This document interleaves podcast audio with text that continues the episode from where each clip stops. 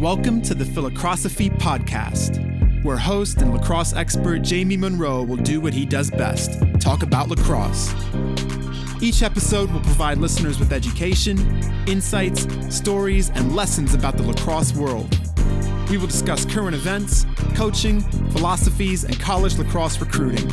Now let's get started with your host, Jamie Monroe.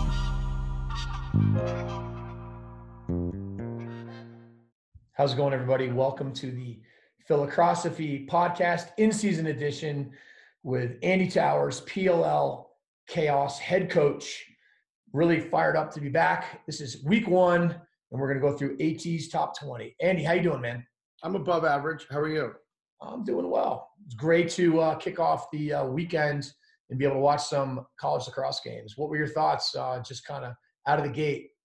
Uh, I, I I love that we finally are on a little bit more of a legitimate weekend just with more games. You know, obviously the Ivy League teams haven't played yet. A few other teams haven't played yet, so it's not quite there.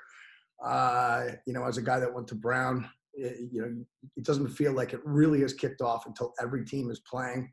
But for the most part, um, you know, I, I, was impressed with the play. Um, you know, I, and and I think what we're seeing is you know sort of three groups of teams. When you look at the top 20 i know we're going to go through it right here um, you know to me i, I think you kind of have like you know a, a, small group then you've got the next group and then you've got kind of that third group and then you know what's going to happen who's going to fight to get in the top 20 out of teams that currently aren't in the top 20 um, you know but I, I i i thought things for the most part went ex- went as expected. I thought that high point would would fare a little bit better final score wise. I thought that uh, Richmond would get beaten worse. Um, but again, you know, you just don't know. You, you, you think you know, but you don't know until they actually play the games.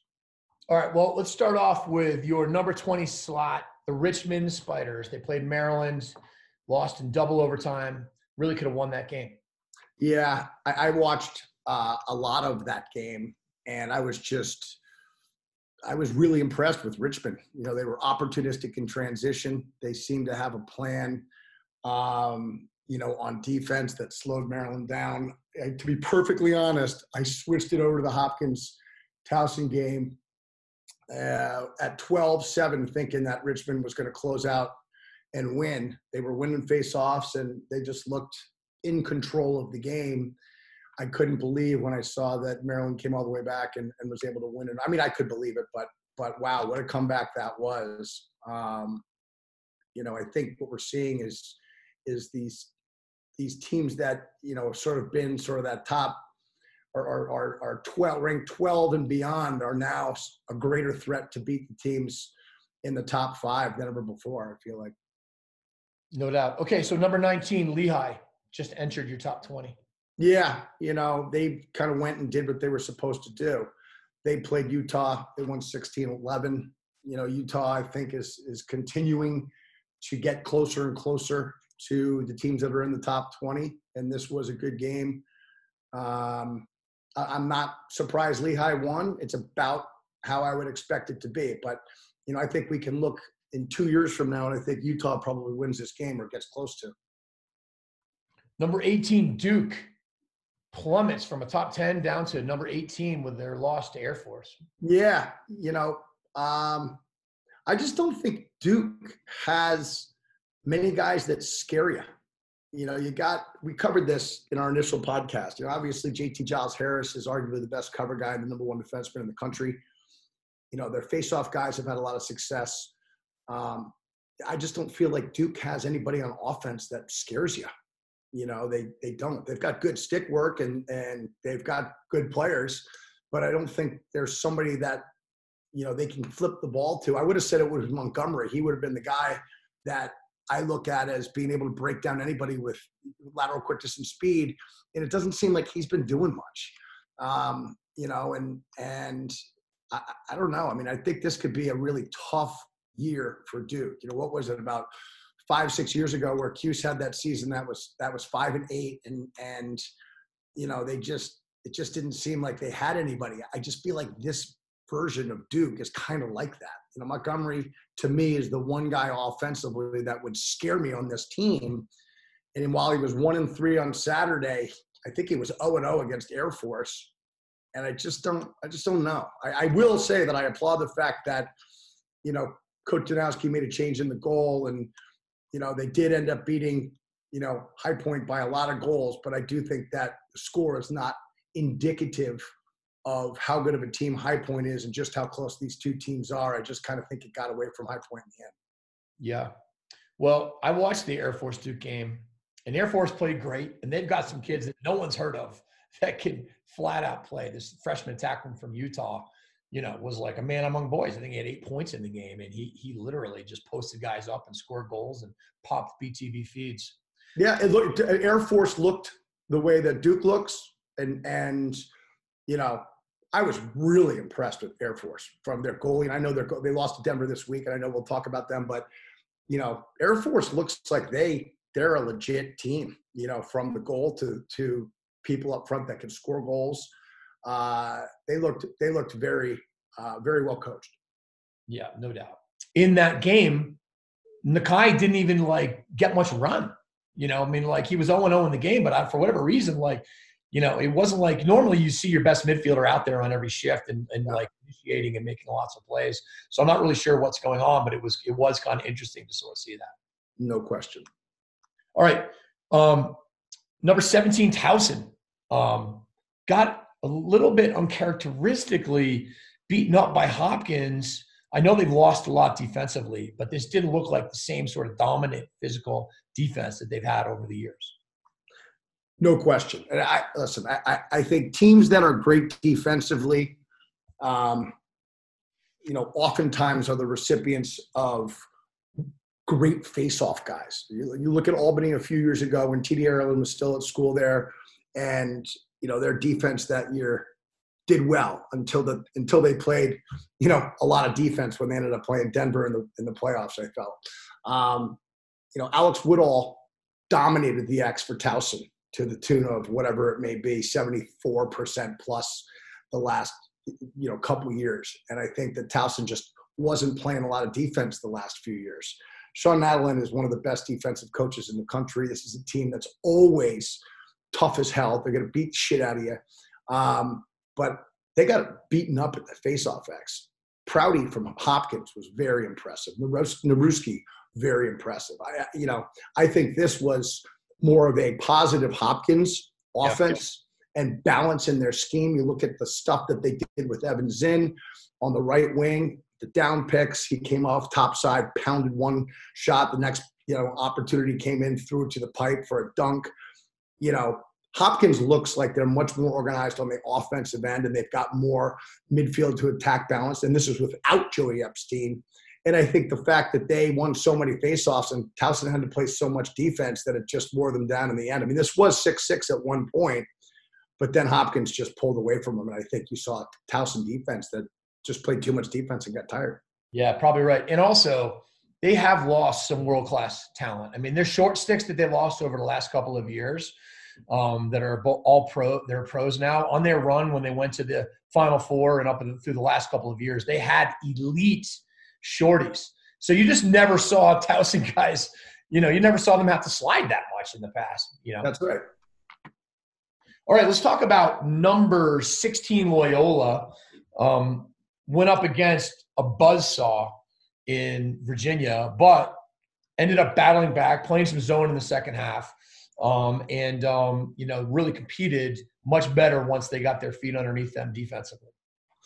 Yeah, I think that you know, the turning point in this game was clearly when Loyola switched to a zone. You know, I think Virginia was what up nine two at one point.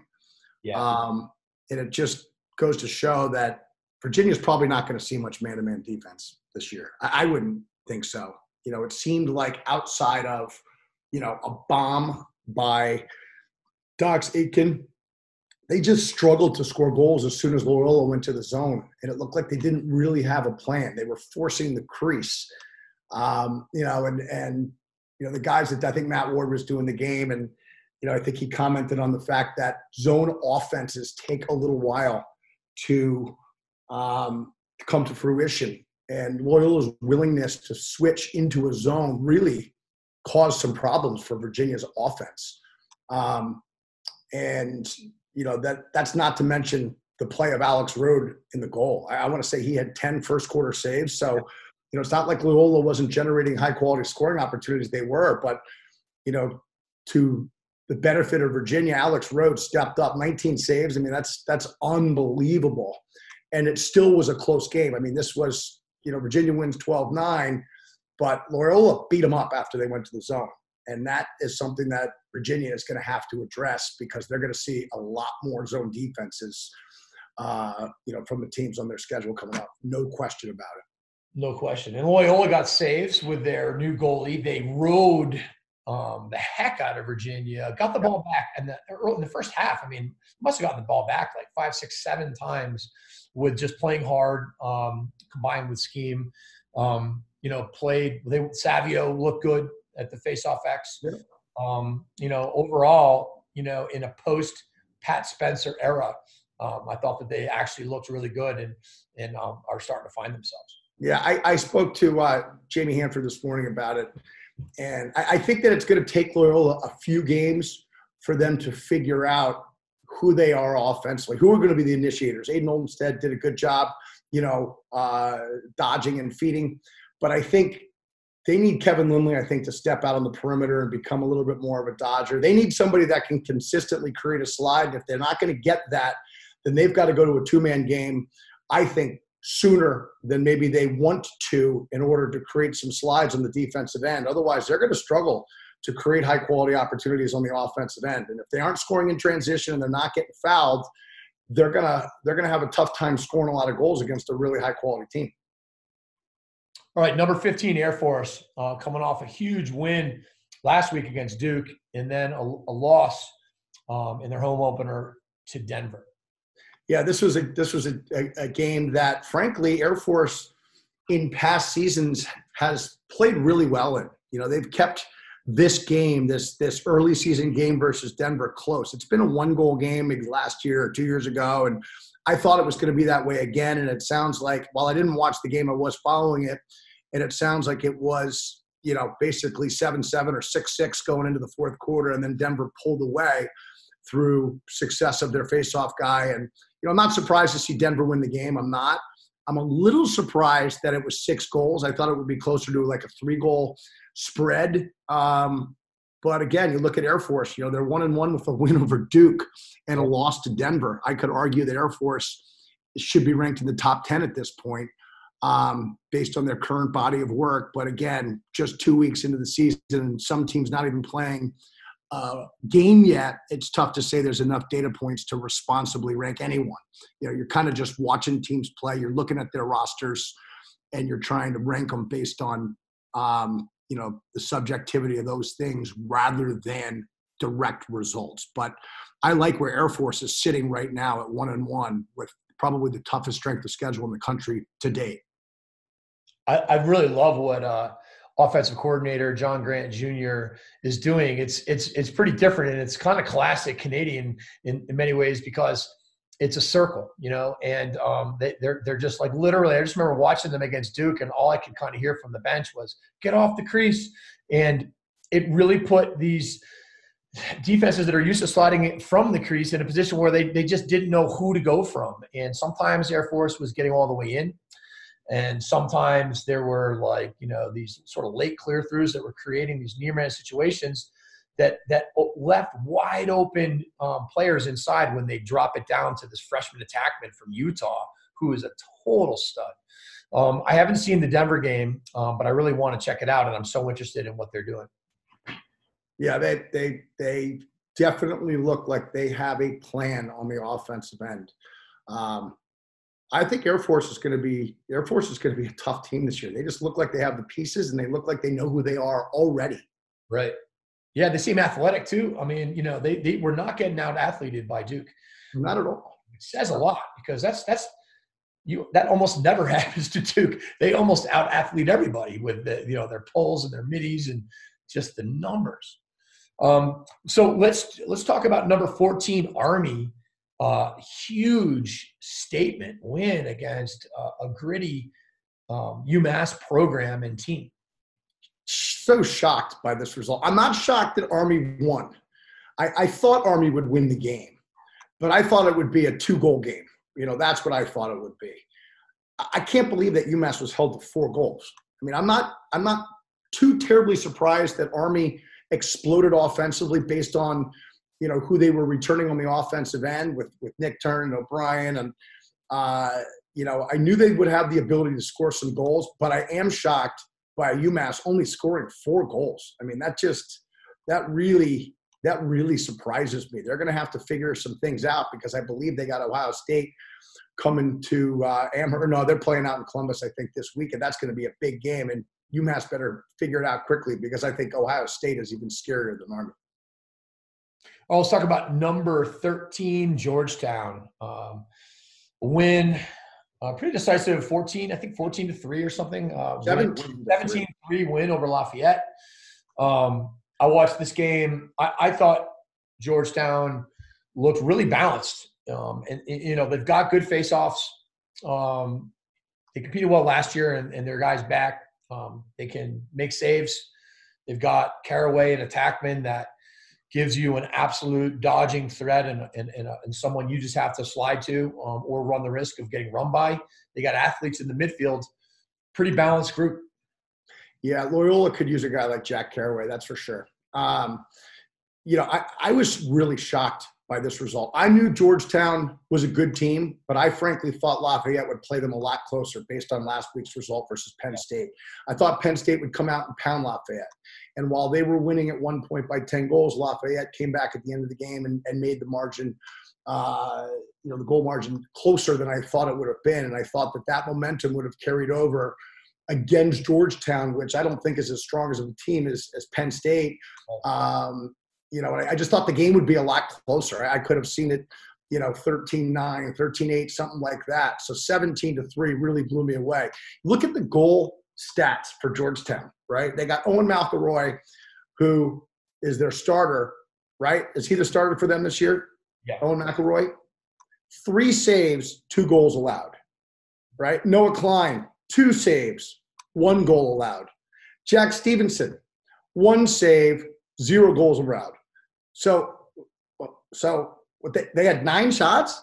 And Lafayette had nine shots on goal. Three of them went in, and six of them were saved. I've never heard of anything like that. That's the the, the weirdest.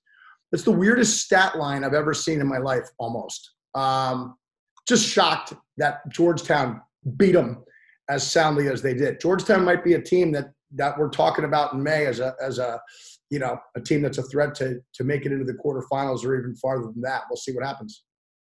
All right, let's talk about number 12, Denver, another Big East um, team uh, coming off their opening season opener win against Air Force. Yeah, I, I'm, I'm not surprised they won.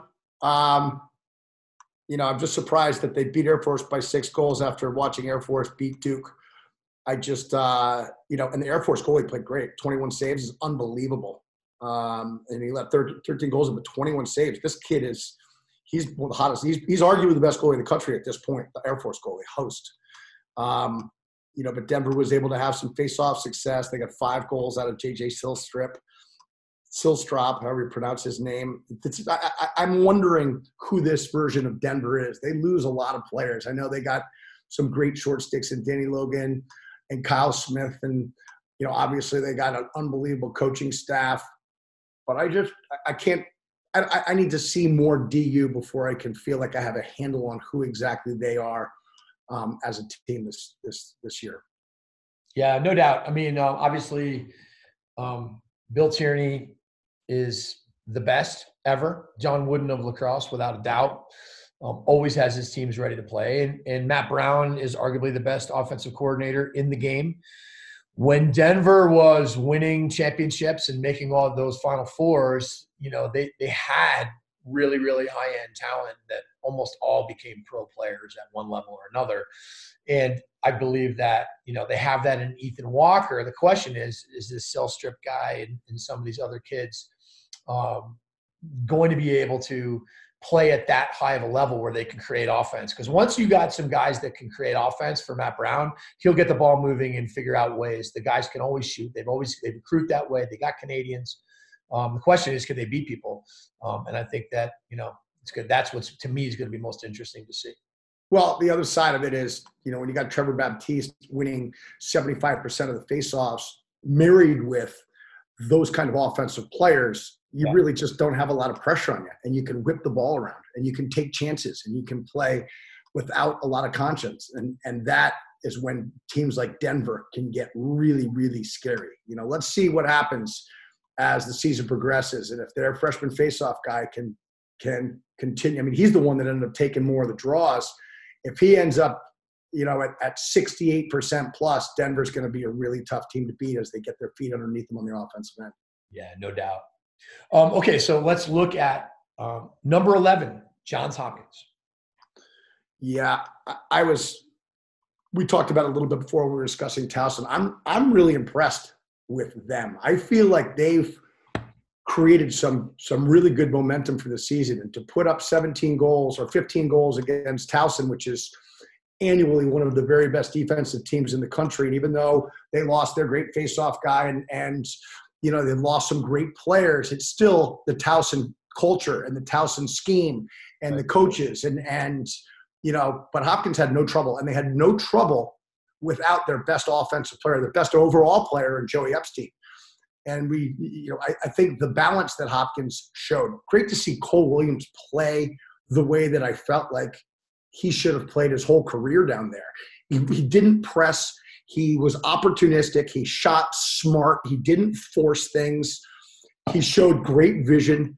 Um, you know, if Cole Williams goes out and he's able to go three and four versus Towson without Joey Epstein, that you know that's that that bodes well for Hopkins. And uh, this is a team that I think offensively is going to be a force to reckon with, especially now with the emergence of Evan Zinn. Gives them a big time athlete with great speed and a great outside shot. He showed some good vision, at least on his one assist coming off that pick. Uh, I, I, think Hopkins is going to be. I think Hopkins is going to make a step forward and be in uh, you know, one of those teams that's you know a top eight team this year. Uh, I think we and, and and the best is yet to come for them. If they can continue to get consistency in the cage like they got on Saturday with Ryan Darby, um, I, I, think this is a team that uh, that's going to do some damage. I do. I, I, wouldn't be surprised to see them challenge Penn State and Maryland for the Big Ten championship this year. Yeah, no doubt. Um, I saw them practice a couple weeks ago, and obviously it was early, and Epstein was out. But man, they are so skilled. The way they bang the ball, they're well coached. They, they, do simple things, but they do them really, really well.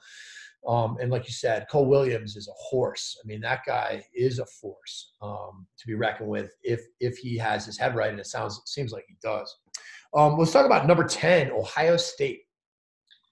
Yeah, this this I thought they'd score more goals. They ended up beating BU eleven to four, and I thought they would score more goals the shocking part to this game was that BU won the faceoffs. And even though Ohio State's main guy is Inacio, he's the guy that's been hurt for them. Yep. You know, even though he's out, they got a couple of other really good faceoff guys on their team. Yet BU was able to win a lot of the the draws, and that certainly kept the game closer than I thought it would be. Eleven to four is still a thumping, but it's not seventeen to three. It's not seventeen to four. Um, you know, but I, I do think Ohio State is firmly as a firmly a top ten team, and you know it's going to be interesting to see what happens in their game versus UMass because Greg Cannella is a great coach, and UMass getting blown out, I think, is going to uh, create a big challenge for Ohio State at home as UMass looks to bounce back. So I'm not surprised that Ohio State won. I was a little shocked by the low offensive output, but that's explainable by the lack of face-off success. Number nine, Notre Dame, still zero and zero, but in the top ten. Yeah, not a lot of not a lot to comment on here. Um, you know, we spoke about them in our preseason poll two weeks ago. It's going to be interesting to see how they look. Um, you know, without Jerry Byrne there, um, but again, they got great players. They got great defensive personnel. They've got a first-team All-American midfielder in Bryan Costabile. Um, is Charlie Leonard their faceoff guy healthy? I'm hearing rumors that he might not be healthy. What do you know about that? Anything? Yeah. So what I know about that is that um, it was questionable, um, but he is practicing, and um, there was thought that maybe he would redshirt the year, but it doesn't look like he's going to. So um, if anybody's going to be able to will it, make it happen, he'll be uh, my boy Charlie Leonard.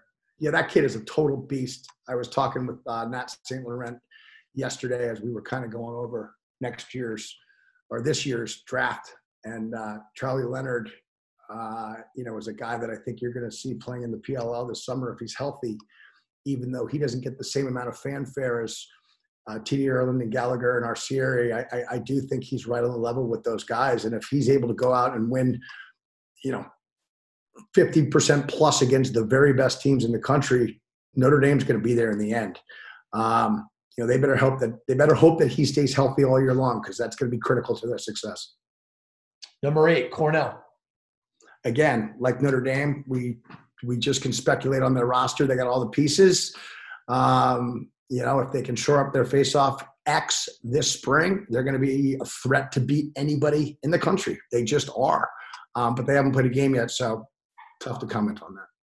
They're opening up uh, at Albany or against Albany this weekend, so that yeah, I, I, think that they're gonna. I think they're gonna win that game. Um, but we'll see. We'll see what happens.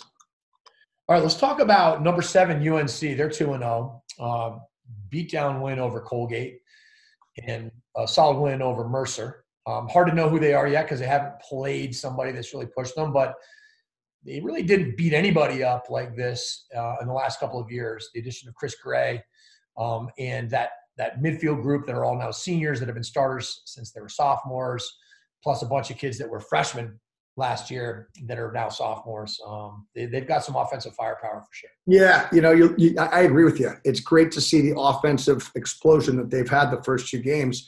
I think they're sort of the opposite of Hopkins, or the way that the Hopkins had been, where Hopkins was attack heavy without a lot of midfield threat and not a lot of balance there. I felt like it was the same thing with Carolina the last few years, where they had you know, strong midfielders and, and ran everything through there, but it didn't seem like they had an attack and that teams had to worry about sliding to with consistency.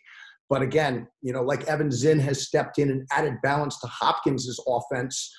I think that Chris Gray's transfer from BU into North Carolina has done the same thing for North Carolina. It's given them, you know, a threat behind the goal as well as uh, to, to, to complement the you know the strong midfield that they have, and then you get the emergence of some some other attackmen with Cameron and Solomon and and, and Alex Trippi, and, and you're seeing an offense that's going to be able to be a threat to put up 12 plus on whoever they're playing. And if they can get consistent face-off success from Zach Tucci and they're consistently, you know, getting 50% plus in the goal from Caden Johnson, this is a team that's going to be there in the end. Um, you know, it's great to see. It's great to see them. Um, number six, Cuse. And the reemergence of number 22, Chase Scanlon, didn't disappoint um, with seven goals, um, shot the lights out and showed why they gave him that number. Yeah, you know, I think that they listen.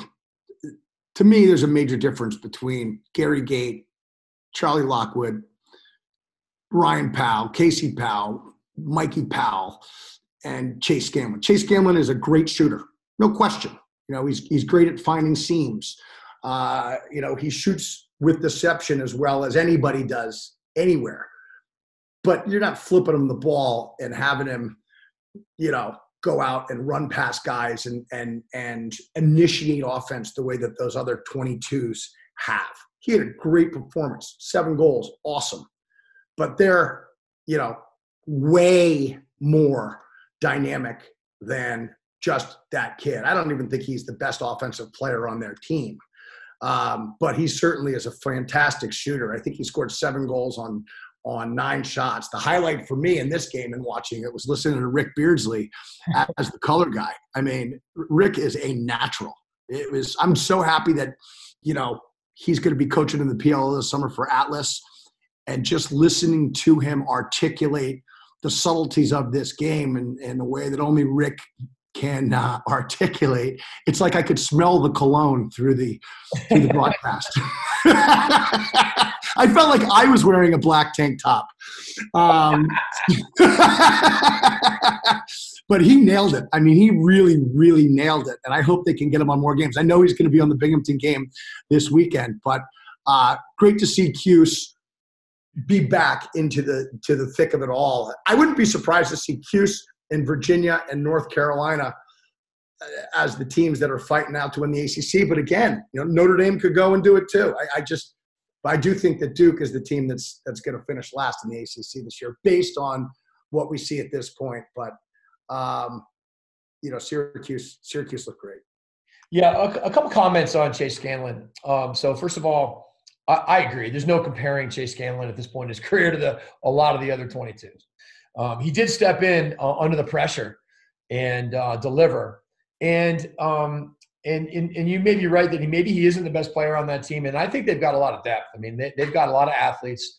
Um, they've got a lot of guys. They move the ball well, and I think shooting probably is his best thing. But I did watch this kid play a fair amount of junior A box lacrosse, and as a 17 and 18 year old, he dominated a league physically with dodging, feeding, scoring, getting to the goal, feeding in a way that you don't see people do um, in junior A lacrosse at that age.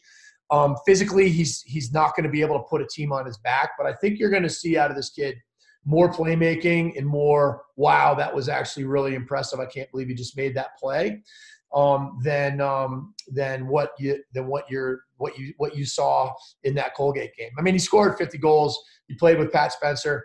Um, he was getting a pole as a freshman. Um, as this kid grows up, I think he's going to be a pretty special player. Uh, to the tune of Gary Gator, Mikey Powell, no, I don't think so either. But I think he's actually pretty special. Yeah, listen, I, I, I'm not trying to bash him. Oh, I know. We're talking about you know, seven national Hall of Famers that have worn this number, no six or seven. And and you know, I think he's probably a first team caliber uh, player. Yeah. But could be. Uh, not that you know he could be. You know, as an attackman, I don't know if he is as an attackman. You know, he, he, he he's yeah. probably a top ten attackman this year. Whereas as a midfielder, he might be higher than that. Yeah. Um, let's wait and see. You know, certainly seven goals on nine shots. What's that? I agree with you. I, I, think he's probably a better midi also, number one. Number two, um, you know, in this year of attackman, he may not even be top 10. I mean, there's right. just attackman that's, I mean, like, you know, it's absurd. Um, but, um, but I, but I think he's a, he's a nice player. And I think that, um, I think it's going to be interesting to watch. We'll, we'll see. Um, let's talk about number five Penn. I, we already kind of have. They're still zero and zero. The Ivy League hasn't opened up action. They did scrimmage Georgetown. Um, and it was, you know, one goal game or something after the half when they were subbing. It was their first day on, on February 1st. So I'm not sure how much you take from it. Um, but uh, your thoughts on them? I, I, think they're a scary team. You know, they got arguably the best player in the country in Sam Handley. We covered him a little bit two weeks ago. We did the initial podcast. I'm going to be really anxious to see what happens in this Maryland game. Um, I think that Penn it wouldn't surprise me to see them beat Maryland. And the reason being is I think that they're going to I think they're going to win the faceoffs in that game. I think Gallagher is going to get them the ball and I think that their offense is going to be tough to stop. I mean, Richmond put up 13 goals on Maryland and I think Penn's offense is more dynamic than Richmond's. And I think their faceoff guy is better. And the Richmond faceoff guy did real well. And if if Penn is consistently getting the ball back, they're going to be a tough team to to stop. They they are. Um, you know, so I, am I'm, I'm really looking forward to this Penn Maryland game. I think it's going to be a great one. So I, I feel great with Penn at five, um, but they gotta they gotta go out and they gotta you know prove that this is a team that can be successful without Mathias on attack, without um, Tyler Dunn, without Reed Junkin. You know, they they got great kids coming in, but the culture is unique every single year. And, um, you know, we're going to find out more about them when they get thrown into the fire against, you know, one of the best teams in the country, Maryland. Well, Maryland, number four. So you're just sort of referencing them, but uh, give your thoughts on Maryland. Just disappointed. Um, you know, and I don't mean that as a knock on Richmond. Maybe it's maybe it's underselling Richmond, but I would have thought that Maryland would have had no problem they didn't look really inspired to me. And, and, and you know, they gotta they gotta be careful about that because they're gonna get everybody's best shot. And Dan Chemotti is a great coach, and that's an experienced Richmond team. But I just, you know, I thought that Maryland was incapable of sort of losing these games anymore. And I'm not going to say they got lucky because they won, but they, you know, they could have easily lost this game. And if I'm looking at this, uh, you know, I, I this makes me this this certainly makes me look at Maryland and feel like they have some some kinks in the armor, and and you know they might not be lucky this this next time around if they don't come out and attack every single team you know, by staying in the moment. It looked like they coasted for three quarters and then turned it on and were able to, you know, slip out with the win. Um, but I, you know, this is this this is to me something that uh, Maryland needs to be concerned with. This. Yeah, I agree. I mean, after I watched Maryland scrimmage Georgetown and they throttled them, they shot 13 for 21 in the first half. And I was like, I knew Georgetown was solid, you know, um, but they just hammered them and scored it well um, I really felt I was a huge buyer of Maryland, and I, I would say I still am. But um, I agree with you; there are some chinks in the armor, um, and you know it also goes to show you just how strong the SoCon is getting because you know you, you know everyone's talking about High Point because they had this you know Cinderella year in many ways last year, and they're returning a Tewaaraton candidate in Asher Nolting, and you know you got Air Force who just knocked off Duke. And honestly, you know, you flip the channels thinking, all right, I think you know Richmond has this game in the bag, so that's going to be a dogfight of a uh, of, of a conference. No question. And listen, High Point still might be the best team in that conference. Right. You know, um, but again, you're, you're spot on. I mean, Air Force beating Duke, Richmond right there. It's it it is uh, it's it's a tough time to be uh, to be coaching college lacrosse with the emergence of these teams on the perimeter and, and, so many great players and so many great coaches. Um, you know, I, I, I'm anxious to see what happens to both of these teams. I wouldn't be surprised to see Maryland snap back, and and perhaps they're looking past Richmond yeah. to Penn this week, and and they got caught that way. Yeah. Uh, one thing that kind of has surprised me so far is Jared Bernhardt was, I think, four and one in the first game, and he was three and one in this game. I just feel like he should be dominating these games more than he really is. Um, but we, but we do know that Maryland's got great offensive players, and, and the balance is one of the things that makes them really scary. But I think you kind of got to be concerned about Maryland's defense at this point. If they're not winning faceoffs and they're playing a lot of defense, that's that's a tough that's a tough uh, you know that that that seems to be the way to beat Maryland. You got to win the faceoffs, keep the ball away from their offense, and uh, try to go to work on their on their transfer goalie and their and their defense. No doubt. Um, number three is Yale, still zero and zero. Um, thoughts on them? Yeah, I think that they're going to be a really scary team. They've got the best face-off guy in the, history of college lacrosse, or him and Baptiste. You know, those are the two best ever. Um, they've got the best, one of the first team All American defenseman fake. They've got a great pole. They've got great midfielders. They've got, you know, a scary attack with Morrill and Gaudet. And I, I, you know, this team might be the best team in the country. And I think that they're going to be able to win faceoffs and suffocate teams, um, you know, by maintaining possession and scoring. And it's going to be a really, really tough team to go on any sort of offense runs again if you're not winning faceoffs. And they're not going to win faceoffs. I don't think so. They might be the best team in the country. We'll see what happens. Um, you know, I, I sort of have them unofficially with Penn State and Virginia as sort of the three teams in the top block, and then I got you know sort of the next group of about eight teams together. Um, so you know, I, I think we're going to find out who's going to be that fourth team. I would have thought it would have been Maryland, but they didn't look very good this weekend maybe it's Carolina. You know, I, I, don't. Maybe it's Hopkins. Let's find out what happens when we get to see Cornell play and Notre Dame play and Penn play.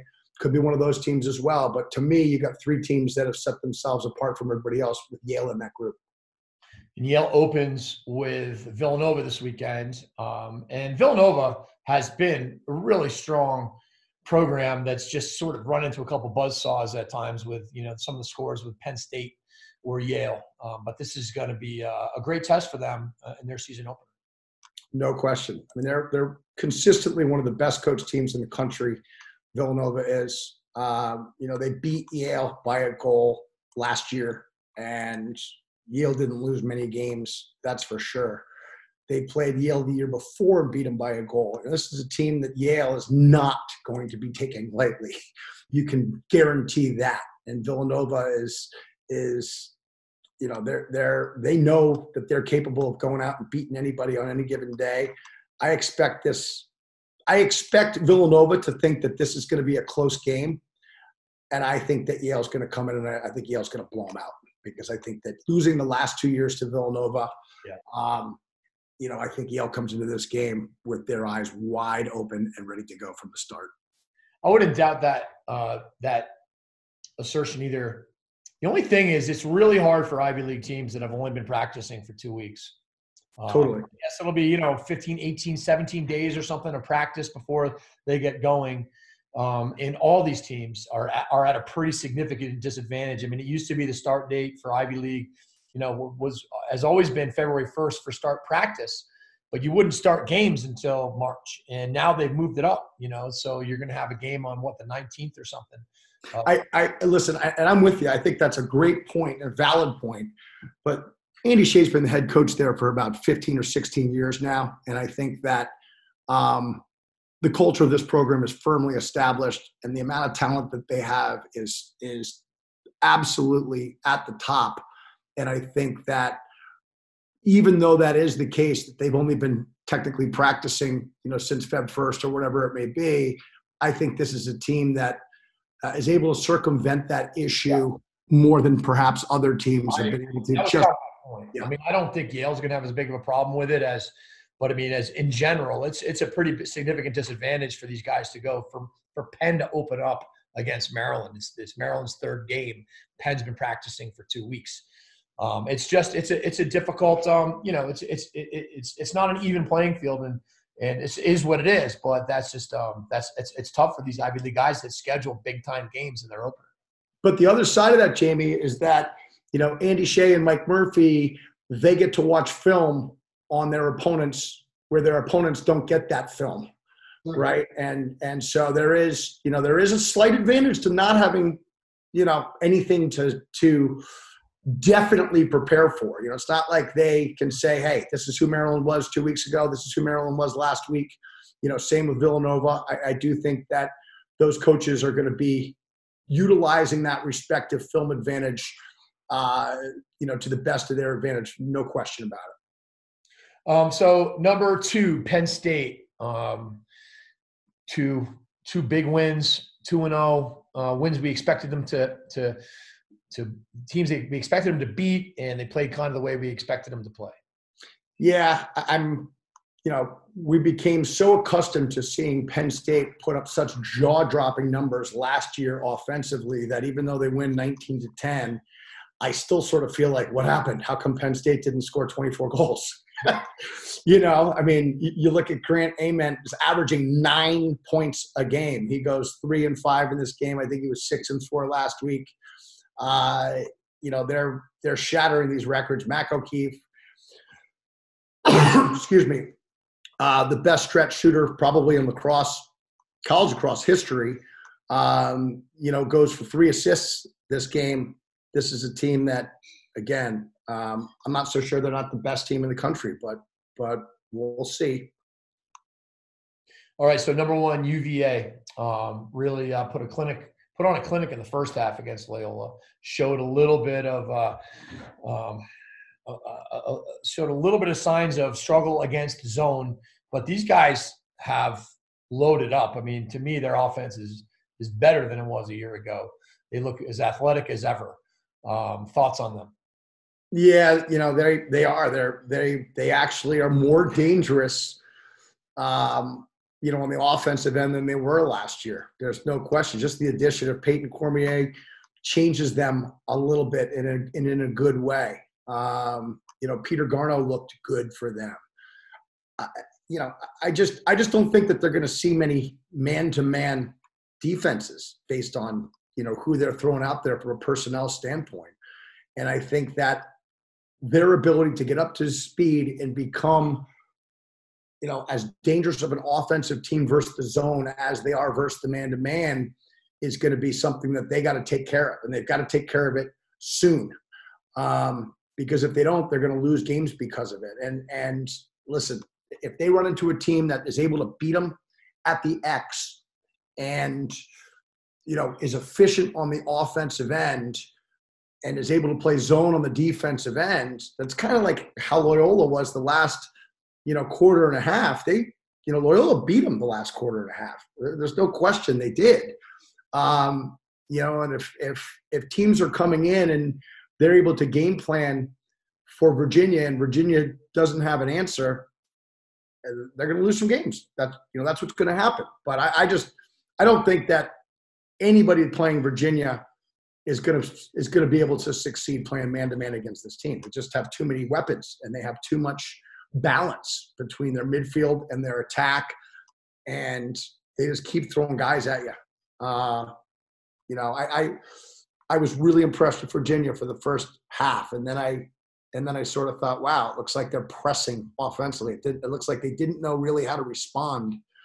And again, it's the first game of the year, and the Loyola coaches made a great decision to to move to zone because they were getting their asses kicked in man to man. Right. But I, I I do think that that is an, immediate area of concern for Virginia, and, and, I'm confident that they will do what they have to do to, uh, you know, to make teams not play zone. I mean, listen, if they're if they're winning by a bunch of goals, teams have to come out of a zone, right? They can't play a zone unless they're in it to lose close, which none of these guys are in it for that. So, um, well, I think they're going to, you know, eventually figure out how to play well against the zone. I mean, it's not like they've got you know all downhill dodging athletes that aren't going to be slick and be able to you know run the kinds of drags and roll offs and throwbacks and skip throughs and, and they will dodge you. You know so if you want to play depends on where you want to put your shorts that's fine but they'll dodge your poles too. Um, so I, my guess is it'll it may take them a few games um, but they'll get used to it um, yeah the addition of cormier i think is going to help them a lot on zone because that guy can shoot it and he's so slick and he's used to sort of playing the indoor game which is really really um, lends itself to zone offense. Um, but the other thing I want to say too was Virginia's defense looked really good to me. They looked pretty on point for their opportunities of double teaming and being really, um, you know, whenever Loyola turned their back, um, those guys were coming and they were coming with really good timing and good rotations, and their man down looked really good.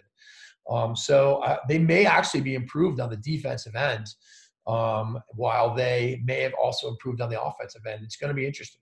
Yeah, I mean, I, I to me, you've got Matt Moore, Ian Laviano, Michael Kraus, Peyton Cormier, Dox Aitken, to me, are all goal scorers before they're playmakers. And that's not to say that Michael Kraus isn't a great passer. He is. Matt Moore's a great passer. Peyton Cormier is, uh, you know, a super slick, crafty player as well. But you got a lot of you know, score first guys. Mm-hmm. I think you'd look at Reagan Quinn. I think they had him playing X on extra man. If he's their main feeder here, um, you know, who who's who's going to make everybody better as a feeder? Probably Matt Moore. Um, you know, and and is he going to take that role? It seemed like that's when Virginia changed last year, is when Matt Moore sort of took over the quarterback role for this team. But um, you know, we'll we'll see what happens. Yeah, for sure. Um, well, At, any thoughts on some of the upcoming games this week? Well, we look at this week. We talked a little bit about Ohio State UMass. That's a game that I think is going to be interesting to see. Um, Actually, you know what? I'll rephrase that. I'll go through and I'll ask you. You can do your your picks. How about that? Perfect. Perfect. Perfect. All right. Let's finish off with some uh, picks for this week's games. Uh, Hofstra, Michigan. I think Michigan's going to win. I, I, think Michigan's going to win this game. I think they're taking another step forward. Um, although I, I, you know, I just don't know. Um, it's hard to say. It's hard to say. It looks like Hofstra played a good game on Saturday. I don't know enough about Hofstra. If they win face-offs, I think that they're going to be in position. Playing in Long Island is going to help Hofstra. Um, that's a really tough. That's a really tough game to predict. Mount St. Mary's at Towson. I think Towson rolls. Furman at Navy. I think Navy rolls. Lafayette at North Carolina. Carolina rolls. VMI at Manhattan. Mm, Parker Giarratana graduated from Manhattan. I'm going to take VMI. Sacred Heart at Bucknell. Bucknell for sure. Drexel at High Points. Wow. This is a tough game. Uh, I think High Point is. Uh, I think the, the, losses to Maryland and to Duke are going to allow them to regroup in a way that's going to uh, that's going to be tough for Drexel. I think this is Drexel's first game, correct? Yes. So I'm going to take High Point in this game. New Jersey Institute of Technology at Delaware. Delaware. And at Maryland. I think Penn wins the face-offs, and while I think Maryland plays better, I do think Mark Evanchick um, is going to be able to is going to have an impact on the defensive end. I think Penn's going to win the face-offs, and I think that Penn, I think Penn's offense is going to have more success against Maryland's defense. And if they're able to win the face-offs like I think they are, I'm going to take Penn in this game. Rutgers at Army. You know, this would normally be a toss-up, um, and and I would lean I'm going to say Army just based on the strength of their uh, win versus UMass. St. Joe's at Penn State. Penn State. Bryant at Providence. I'm going to take Providence in this one. Cleveland State at Notre Dame. Notre Dame, closer than you think, though. Siena at Hobart. Hobart, the romp. Hartford at St. John's. St. John's, I got. Wagner at LIU. Wow. Uh, I don't know anything about either teams. I'm going to take LIU because I like their colors. Brown at QPAC. I'm taking Brown. Oh yeah. Monmouth at Princeton. I got Princeton. Michael Sowers going off. Stony Brook at Fairfield. Uh, I'm going to take Andrew Baxter in this game. Um, this is an interesting game. It really is. Battle of rookie head coaches. I know Anthony Gilardi and Stony Brook versus, uh, but I, it's at Fairfield. I'm going to take Fairfield in this game. Boston U versus at UMass Lowell. I'm going with uh, Eddie Stevenson and UMass Lowell. Nice. Yeah. Nice. Upset. Uh, Lehigh at Virginia. Virginia. Yale at Nova. Yale. Dartmouth at Merrimack. I'm going with uh, I'm going with Merrimack. That would be a big W for Merrimack, wouldn't it? This is a scary game. This is a tough. This is a this is kind of a tough game. I mean, Dartmouth, in one respect, kind of has to schedule this game, but I don't like him as an opponent for Dartmouth.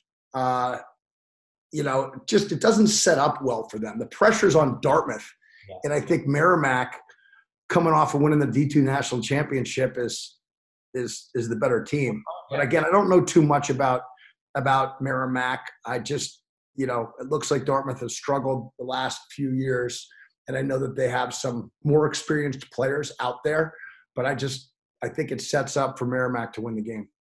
UMass at Ohio State. Ohio State. Jacksonville at Marquette.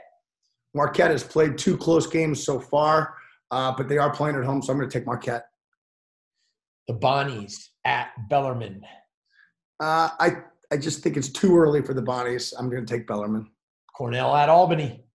Cornell is uh, I think right now a top eight team. I think they're going to have face-off success, and I don't think Albany's defense is going to be able to stop the Big Red. I got Cornell. Vermont at Holy Cross. I got Vermont in this game. Chris Feifs doing a great job. Binghamton at Syracuse. Houston a blowout. Duke at Denver. This is like the kind of game that Duke goes out there and wins. Um, but I just don't think that they're going to be able to do it this year. I just don't think they have enough strength offensively, and I think that uh, the face-off battle is going to be a great one. So I'm going to be interested in watching that. But I just think that Denver is uh, farther ahead, and I think that them playing at home is going to be too much for Duke. I got Denver. Denver's always ready to play in big games too, aren't they? They are. They're so well coached, and, and I just I just feel like you know, them playing at home. If this was in Durham, I might be inclined to pick Duke, but I just I just think Denver's gonna I think Denver's again too well coached this year. It'll be the last time Duke ever goes to Denver. Probably so. Air Force, Air Force at Utah. I'm gonna take. Uh, I'm gonna take um, Air Force in this. Tough, tough to go against them, but I do think Utah's closing the gap. They're getting better. Oh, this is a big one. Hopkins at Loyola this is a big one. Um, you know, the face-off matchup is going to be a battle between Savio and Prouty. Uh, does Joey Epstein return in this game? I don't know. I, I, I like Hopkins better on the defensive end.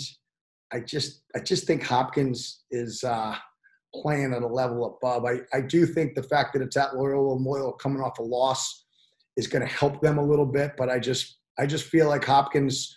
Um, I think Hopkins has more talent, and I feel like uh, I think it's I think Hopkins is going to have a good year this year. I'm going to go with Hopkins. Georgetown at UMBC. Closer than normal. Uh, I think Ryan Moranda's staff's done a great job with UMBC, but I just think Georgetown um, has improved too much. I just don't think they lose these types of games anymore. And Bobby Moe at Canisius. Really know nothing about either team. I'm going to take uh, I'm going to take Bobby Moe. All right, love it. At so great talking lacrosse with you, man. Um, have an awesome weekend, and uh, we'll catch you up same time next week. Awesome. All right, talk to you soon. All right, brother. How's it going, everybody? Thank you so much for tuning in to my podcasts. I've had so much fun doing them. I only wish that I'd started recording my lacrosse conversations like 25 or 30 years ago. Now, if you like these podcasts, you will love the content I've created in the JM3 coaches training programs and the academies. Whether you're a coach or a player or a parent, there's so much great information for you guys. I've done this content for men's lacrosse and women's lacrosse for box lacrosse, field lacrosse, youth lacrosse. And the great news is I've created a seven day free trial. So if you're tired of endlessly searching the internet for great content, just go to www.jm3sports.com slash free trial. You can get access to all of the content I've created for free for seven days. Trust me, when you take a look at it, you're going to want more. Almost everybody gets hooked. All right, enjoy the rest of the podcast.